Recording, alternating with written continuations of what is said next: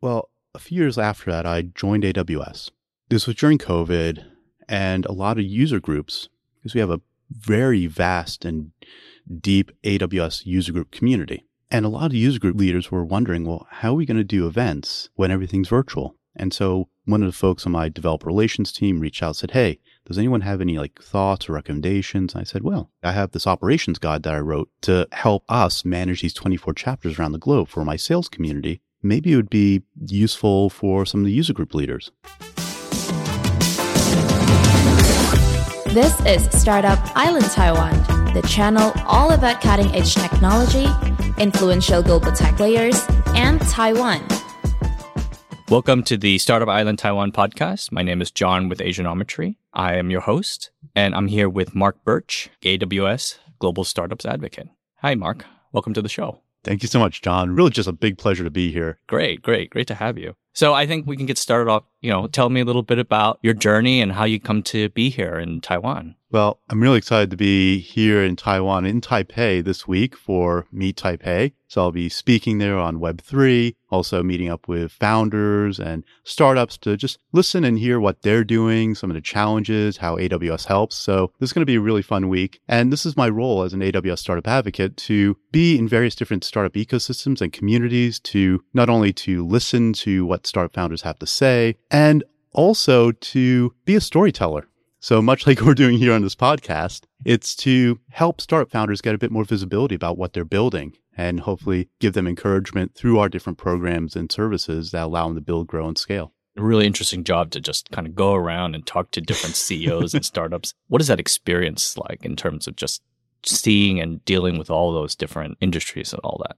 It's incredibly rewarding, but it's also overwhelming because I came from that path. I was a startup founder, and not only have I been there in the crucible of the ups and downs that is required to be an entrepreneur and building on what's a very lonely journey. Even if you have co-founders, have a team, it's really all on you. And after my startup and as I was working with startups in New York City, mostly focused in B2B enterprise technologies as a mentor, advisor, sometimes investor. It just gave me a lot of awareness of just how challenging that journey can be and how you can be an incredibly talented individual. You can have an incredibly talented team, but oftentimes you also need an ecosystem and support mechanisms to help give you the boost along the way so you can have a successful outcome. So that's why I say it's both rewarding, but it's overwhelming because the need is so great across all these different places. As I travel to, for example, Cape Town, where I was last week, and the Africa startup ecosystem, and you hear some of the challenges about how startups are trying to get by, even though they're incredibly undercapitalized, but still having incredible impact across the continent. And I hear that same story time and time again, whether I'm in Portugal, whether I'm in Canada, whether I'm out here in Asia, where I've spent a lot of time as well. Uh, in fact, I was supposed to be the Asia Pacific startup advocate for AWS, but we had this little thing called COVID. Uh. Which came a long way. so, where you been so far this year? Like, do you keep track, or is this just like it's all blur? I think I will keep track when I do the accounting at the end of the year. It, it's a bit of a blur, but I've been different continents. I started the year focused mostly in the US and starting to travel around, but also went out to Europe. Uh, we had our Berlin summit, been out to Singapore. I gave some talks in Thailand, Australia, Bangalore, and been to Dubai. Uh, spent a couple of weeks uh, not only in Cape Town, but Johannesburg, South Africa. I think uh, after this uh, journey here in Taipei. I'll be out in Cairo for Rise Up Summit. Wow. So it'll be, there's a lot of different things that are in the works, but all of it is in, again, in support of startups and seeing where we can be impactful to help them along their journey. So how does kind of like you sit down with a startup founder, they have their own journey, they have their own story. Like how do you get to kind of the core of that experience, what they really want, what they're looking for in, you know, a relatively short, like a manageable period of time? It's definitely a lot of people that I intersect with. And I recognize that time is fragmented, if you will, because I tend to meet so many people given the fact that I'm speaking, I'm creating content. But again, I, I, always think about from the startup founder first, and I work backwards from there. And I can't always help everyone. And that's a hard realization you have in this role because you're talking about hundreds of thousands of startups across the planet. And they have to figure some of this journey out on their own. But when I do sit down with a founder and they want me to check out their presentation, watch their pitch, help them with a question that they may have around AWS, I'm always thinking, you know, how can I provide a resource, a connection, maybe just a link to some information that can help them in that immediate point in time. So, for example, I've given a lot of talks recently about startups and generating revenue. Why? Because we're in an era right now where funding is tight. And so you either have to think about cutting cost or finding customers. And so I've been doing a lot of talks around how founders should think about sales, the key fundamentals that they need to be able to sell effectively, and also to scale their sales efforts from founder led sales to scale sales. And in a conversation, if they reach out to me and they say, Hey, I'm having challenges with sales, I can point them to a series of blog posts I wrote and say, Hey, here's a start. If you have questions, feel free to reach out to me. Or maybe someone has a question about AWS credits. They signed up for AWS Activate.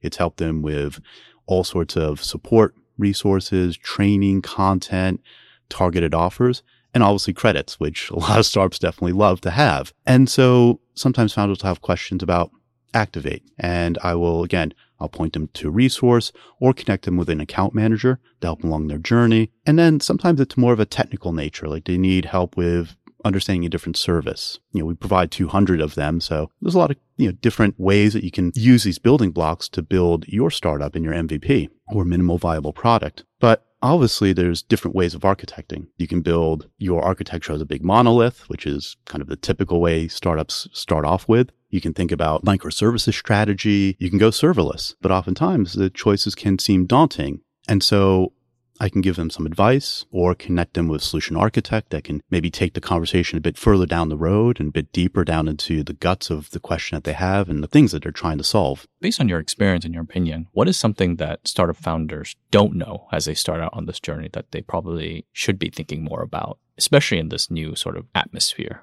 When I started as a, a founder myself, I think you come in with a ton of assumptions. Oh, I know my domain. You know, I have these skills. What you don't understand though is how invisible you become. And what I mean by that is when you're in a job, you have a network, you have customers, you have connections, you have management, leaders. You're a known entity. So from my perspective, my own story is that I had been at Oracle I've been there for two plus years, had a lot of success, had connections with a lot of senior ranking technology leaders in big telco companies in the US.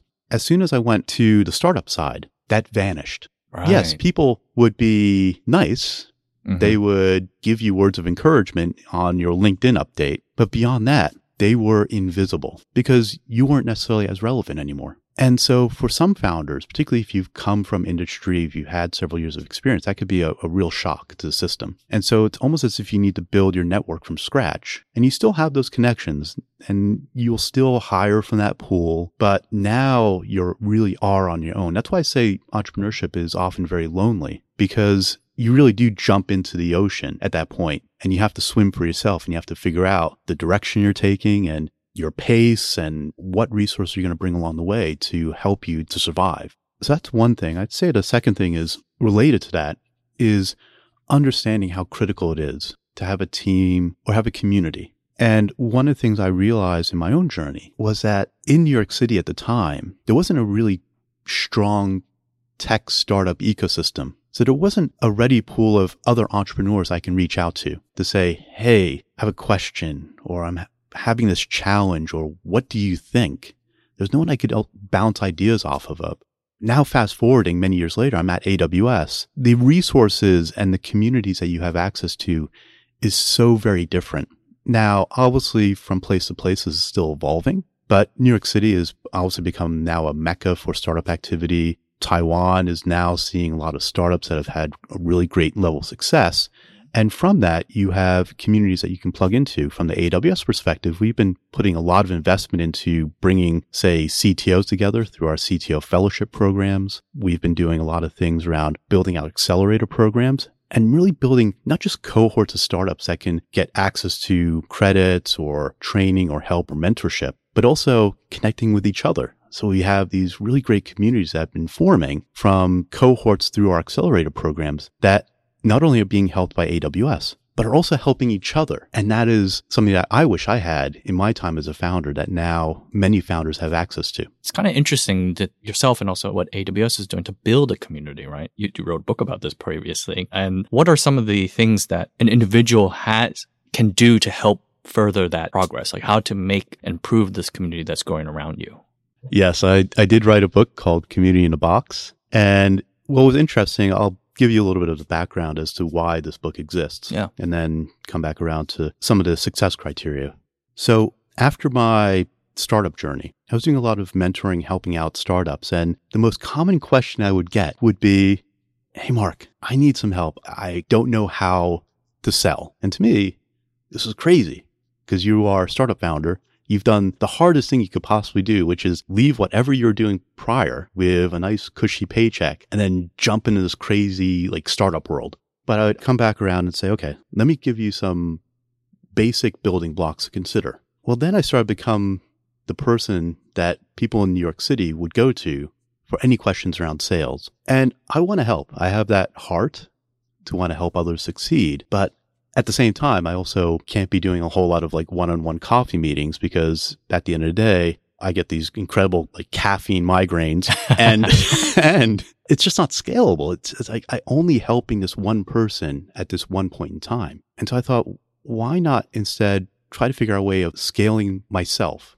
or better yet, to remove myself from the equation so that people can get the help that they need. So I put together this, what I thought would be a small meetup it was in this place called Workbench, which was a New York City co-working slash accelerator program for enterprise B2B tech startups. And I reserved a room. Held maybe 30 odd people, sent it out to my network, said, Hey, we're going to have just a get together. I'm inviting some founders to tell their stories around how they learned how to do selling and just come. It'll be free. What I thought would be maybe 20 people that showed up ended up being over 80 in an August afternoon in New York City where we didn't have the AC on. And it was definitely a very sweaty two and a half hours with room just packed with people listening to not only the founders, but also listening to each other, getting to meet each other, build relationships, connect, share ideas. And it became a success. I thought that was a disaster, but people started to come month after month after month. And eventually, it wasn't just founders, it was salespeople, then sales leaders, sales teams would attend. I would start different groups in different cities. So we would have this sales group not only in New York City, but in Boston, then in Philadelphia, then in San Francisco, Chicago, Toronto. Then we went overseas. So we had a chapter in Hong Kong and Singapore. Well, fast forward, we had 24 chapters around the globe, mm-hmm. 30,000 people, all built on me not knowing at all what to do, making all sorts of mistakes. It was really tenacious at best, trying to keep this whole thing trucking and moving along a few years after that, I joined AWS. This was during COVID, and a lot of user groups, because we have a very vast and deep AWS user group community. And a lot of user group leaders were wondering, well, how are we going to do events when everything's virtual? And so one of the folks on my developer relations team reached out and said, Hey, does anyone have any like thoughts or recommendations? And I said, Well, I have this operations guide that I wrote to help us manage these 24 chapters around the globe for my sales community maybe it would be useful for some of the user group leaders. So I sent it off. It was 18 pages. But then I said to myself, well, gee, I've run a bunch of virtual events and I didn't really include those in that guidebook. So right. let me like rewrite it. That ended up being a bit longer. And I said, you know, maybe I should have other people read this because this is like my own kind of wonky way of thinking. Let me get some other ideas. So I sent it out to like people I knew in my network and I got a bunch of feedback. And I said, wow, that's a lot of feedback. Like 40 people came back to me with suggestions. I'm like, wow, that's incredible. So then I just started writing. And remember, this is COVID, so we weren't really doing like anything outside. We weren't traveling. There's not any in-person events. So for two months straight, I could just be in my house writing. And after two months, I had what looked like a book. And I said to myself, okay, let me see if I get this published. They said it would take like a year to get it out. I said, I can do this all myself. So I went on Amazon, Kindle Direct Publisher, learned the entire process, hired a copy editor, designer. There was a book. So this book's been out for two years. And I do get a lot of questions from founders, ecosystem builders like accelerator programs and such, even investors. And they'll ask me, like, how do you define a community? How do you know it's successful? And I say, well, it's kind of like when you know you have product market fit. but I like to call it community market fit because your product, when you're in a startup, if you're building a community, your community is your product in a sense. And you have to think about why it needs to exist in this world. Does it have people that care enough about that? And are you doing the things to enable it to promote it, to draw people in? And so I often give a, a talk where I talk about the core underpinnings, what creates a sustainable community. Hmm. And so you really need to think about that why from a member perspective that hits upon their motivations. You got to build a true fan base. You got to be really careful about the balance between noise and signal. And you got to be able to bring people into the fold around values and ways of doing things that connect people together. Because ultimately, a community is not successful if there's no trust. Trust is a currency for a community. And so when you look at success metrics, much like you would look at success metrics for your product market fit, you're looking for those signals. You know, are you getting traction? In my own example, building out the sales community, it was indicators such as where were people learning about the meetup? If they were learning about it from me, that's okay, but that's based upon my own work. A community needs to be outside of the influence of its founders in order to be impactful. So when I started doing regular surveys and the majority of survey respondents were learning about the meetup, about the community from other people, mm-hmm. then I knew that that was a sign. We are hitting the inflection point on word of mouth. The other thing is you also think about value creation. So value is how a community, in a sense, is evaluated because that is what is drawing people together. That's why people initially want to be involved because they want the content. They want the talks. They want the information. And so if you are building value, that starts to be the, the impetus for creating anticipation through events that you host, which then hopefully drives one to one engagement. So you're building that stickiness around people wanting to continue to be part of the community and contribute to the community. And maybe they themselves are starting to contribute content. So you also look for contributions that are outside of the core leadership group of a community. Mhm. And when you start seeing those contributions start to inch up, then you start to see the beginnings of a sustainable, long-term, scalable community. the use of content as one of those success metrics is very intriguing Yeah. as a content creator myself. Before AWS, I came from Stack Overflow, the world's community of developers contributing content. That is all user generated content. And any community, whether it's a Stack Overflow, whether it's my sales community, whether it's our AWS user groups, it all depends upon people seeing that there's something there that is going to help them in the immediacy. But long term, much like any sort of network, you know, network of two computers coming together, not that interesting. When you have billions of computers coming together, you have the internet. The same dynamics are in play that were driven by Metcalfe's law in any sort of community that you build. So you always think about how to bring people together to not only consume content, but to be content creators. And that was the success of Stack Overflow was bringing these passionate developers who wanted to help other developers around the planet with questions that they had around general programming questions and issues that they were facing. And that's what created this massive repository of very valuable programming content for anyone to access for free. So, speaking with all these different communities around the world and like talking to all these different founders, what's been the bigger trends in the recent days? Like, what's going on in the startup world right now? We can't avoid the fact that there's a bit of a slowdown when it comes to funding.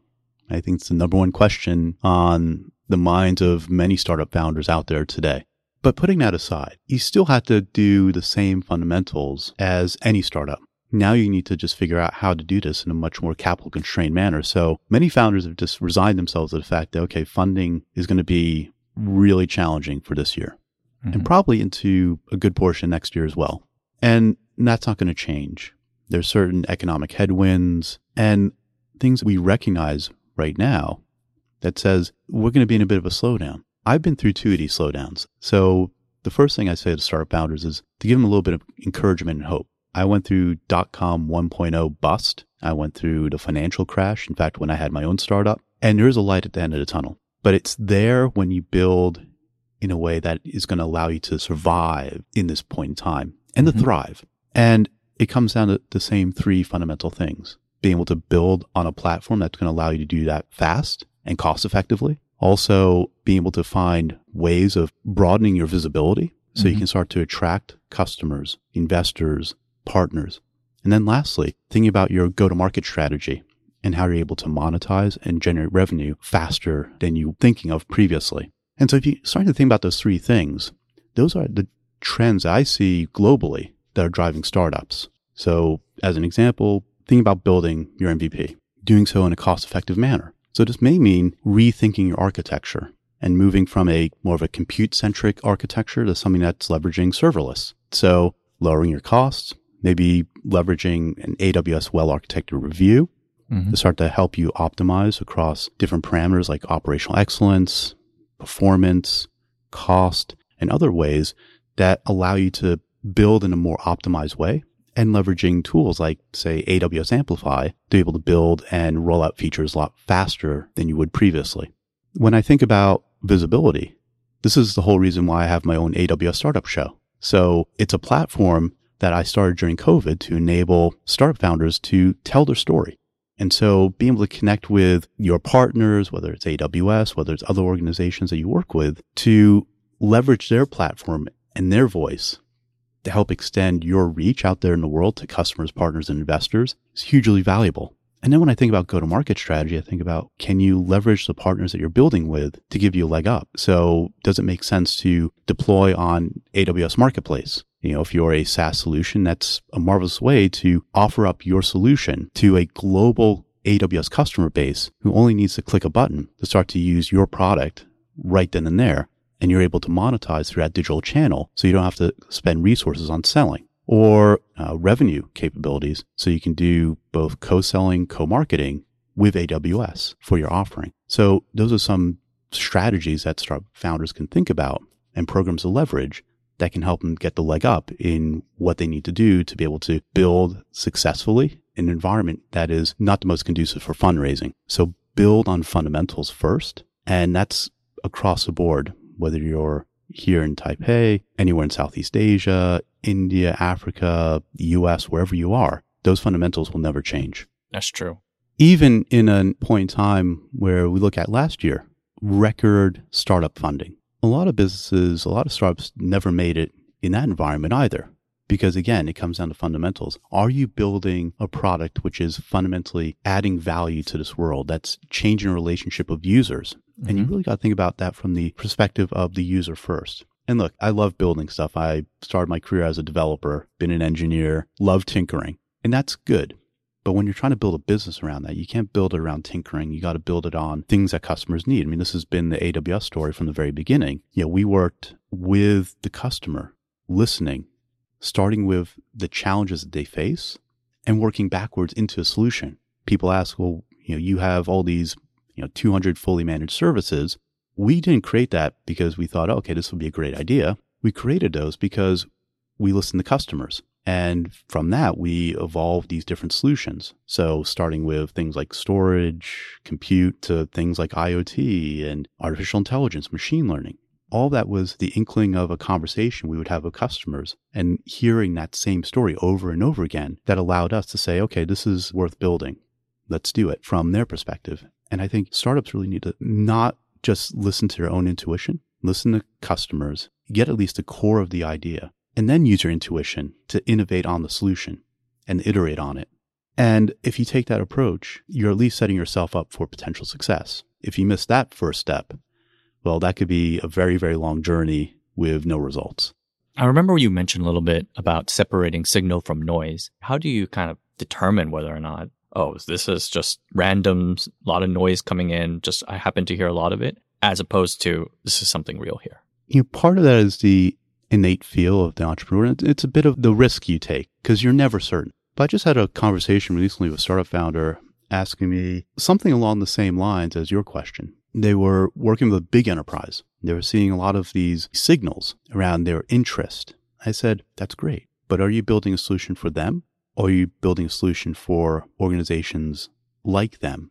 And you really got to be careful about how you listen. You know, when I talk to founders, really anyone that I mentor around active listening, you got to understand that you will have your own internal biases. We put on happy ears, meaning we like to hear the things that are confirmation of what we believe. And we tend to reject or not listen to things that don't conform to those beliefs. And so you really need to listen intently and also actively think about the biases that you have because if you don't listen with the intent of filtering out the bias, you could be listening to a lot of signals that tell you you're going in the right direction when in fact you are not directionally correct. And so in this conversation with the founder, I said, you know, as you've been having conversations, have you also been having conversations with, say, some other financial institutions or other big enterprises outside of just financial services to confirm whether you have a solution around your business process management engine that you're building to be broadly applicable? Because you're not going to be able to boil the ocean, but you need at least like a use case that's going to be salient and useful enough that it's going to be a, valuable business long term. We often use this term product market fit, and I think it's the wrong saying.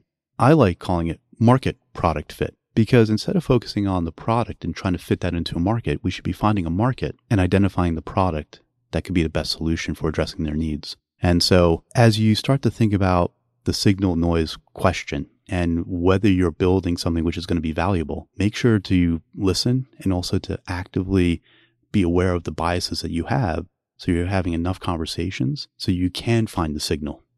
And what is your opinion on like big deals? You mentioned big customers, right? Yeah. I know a lot of founders are always chasing the big deal, right? Like Yeah. they're they're thinking like, oh, there's this big company, two million dollars or three million, or salespeople coming in is like, I got this fish on the hook, and he's like two million, three million dollar deal. Like I personally have a negative feeling on those big deals because it's like you're spending lots of time reeling the fish in when you could be catching smaller fish. What's your kind of thoughts on that? There's going to be a balance. I think part of it also depends on the type of solution you're building. Yeah. Some solutions right off the gate, they're enterprise solutions. My own startup was an HR workforce analytics product. We are built for enterprise. I came from Oracle. I knew the enterprise pain points and we ended up building a solution that could help companies like PepsiCo or Caterpillar or John Deere to better understand their workforce and skills across an organization. So we already went in with the thesis that we had to be enterprise first. When I was at Stack Overflow, I was there to build out their SaaS business from the ground up. And that was the same thesis we had going in. We can build a SaaS product, but we need to be able to test it with a large enough number of users internal to see if this would even work. Stack Overflow is a big global community. When you try to take that platform and put it inside a company, well, now you need people to contribute. So again, because of the nature of the solution, our market was already enterprise. So you got to understand what your target market is right off the bat. But to your point, you can get lost in chasing deals. And I've been in enterprise sales for a while. I can tell you flat out, you can sometimes be chasing a deal for 12, 18, 24 months. And you don't have that runway as a typical startup to chase those deals if they're going to take that long. So you need to figure out, I want my big fish. I want to get those whales, but maybe can I get some, maybe some smaller fish along the way? So a few of our very earliest customers for our Stack Overflow Enterprise product weren't enterprises. They were definitely big, but they weren't so big. And I recognize I can work with these smaller organizations that don't have such long procurement times or cycles or complex contracts. We can remove a lot of steps along a typical enterprise sales process that you couldn't do if you're going to work with a big global bank or, you know, big global manufacturer. So try to identify folks that could be still in your target market, but maybe a little bit easier to work with. You know, for example, cloud native providers or like uh, digital natives, for example, really good place to start because they don't necessarily have or are encumbered by a lot of the processes of more legacy type organizations. And that's exactly who I targeted initially for the very first customers when I was at Stack Overflow. Then we worked our way up in unison with working with those big, big customers that, yes, did take a year plus to close. So make sure you just give yourself that flexibility, give yourself a lot more options, a lot more irons in the fire. So you're at least getting some revenue in the near term, you know, in a few months' time as opposed to a year's time. It must be incredibly frustrating to watch these founders kind of chase that 24 month deal, not knowing it would be 24 months going out of it. Promise it'd be like closing six to eight months and just keeps dragging and dragging and dragging. Something I've been thinking a lot about for a lot of different companies and company founders is like mental health. How did you deal personally with like kind of the strain and the loneliness of it? And then what advice would you give to other founders in a similar situation? When I was a founder, one of the things that I recognized that I didn't have a lot of people close to me that were going through the same thing. And it's it's certainly nice to be able to have family and my spouse, but they're not understanding from the same perspective that I'm seeing and I'm experiencing. So find those connections, find other people that are going through the same thing. The second thing I would say is it's valuable to have a mentor. I think we can be very stubborn, hard headed as founders. We think we have all the answers when we don't really know anything. And it's good to hear that outside perspective so you can get out of your own head. And even if you don't necessarily take a mentor's advice, it's good at least to talk about it, to have it on the table. And I found that the most valuable mentor sessions that I've had wasn't them just telling me war stories of what they did. That's a terrible mentorship relationship. The better mentoring session, it's more of a back and forth and it's more about questions and exploring what you know as a founder. And if you're able to find a, a mentor who asks really good questions, I think you're going to be better off in getting a lot of the tangled spaghetti of your mind Mm. to be a bit more clear. And then the last thing I'd say is wellness doesn't get a lot of as much attention as it should for founders because the ethos of it's all on you, you got to make it work, and that just creates a lot of pressures to to burn the midnight oil, right. to just work continuously. I'm a workaholic and it's taken me years to not only realize that, but also to realize that I do have limits. We all have limits. And it's not an age thing. You know, some of the most successful entrepreneurs I know are 50 plus in age. The reason that they're successful is because early on they understood those limits and they didn't try to burn themselves out early on in their career. I mean, you're going to work hard, but that's different than working all out. You got to do the hard work, but you also got to give yourself the downtime. So that means tuning out. It means finding some other outlets. It means finding other hobbies or people you can connect with so you don't always focus in and build your life around your startup. And it's hard for founders to necessarily internalize that. But I got to tell you from my own personal experience and many founders I've spoken to in my time here at AWS, you know, as a startup advocate, because I hear all these stories, you got to find time to remove yourself from the startup and take time to refresh because you're not going to be anywhere near as effective if you're not getting enough sleep, if you're not taking vacation time. And that also feeds into the culture of your own company because people see what you do as a founder right. and they take cues. So also by you not taking care of yourself, that's sending a signal to everyone else. yeah, that's very important advice. Thank you. In closing, if there's any final thoughts you might have to share. Keep building. The journey's long and hard, but there's also an incredibly rich ecosystem that's been building. Just in speaking with the AWS team here that's supporting startups, uh, we've been putting together some incredible programs, uh, whether it's programs around accelerators, whether it's supporting startups in different ways through jumpstart programs, activate, other ways that we are helping startups. There are ways that you can get help to support what you're doing in that process of going from idea and hopefully all the way to a really awesome exit. So that would be my message to all the Taipei startups here. And for those that are thinking about it, you know, to have that entrepreneurial spirit, now is the best time to dive in. You know, it's not tomorrow. It's not the next day. Think about what you can build today. You know, listen to the problems that are out there as you're talking to other companies, as you're talking to consumers, because the ideas are out there. They just need someone talented and driven to make it happen. Great. Mark Birch, thank you so much for coming on to the show. Yeah, absolutely. It's been a pleasure. Really enjoyed it.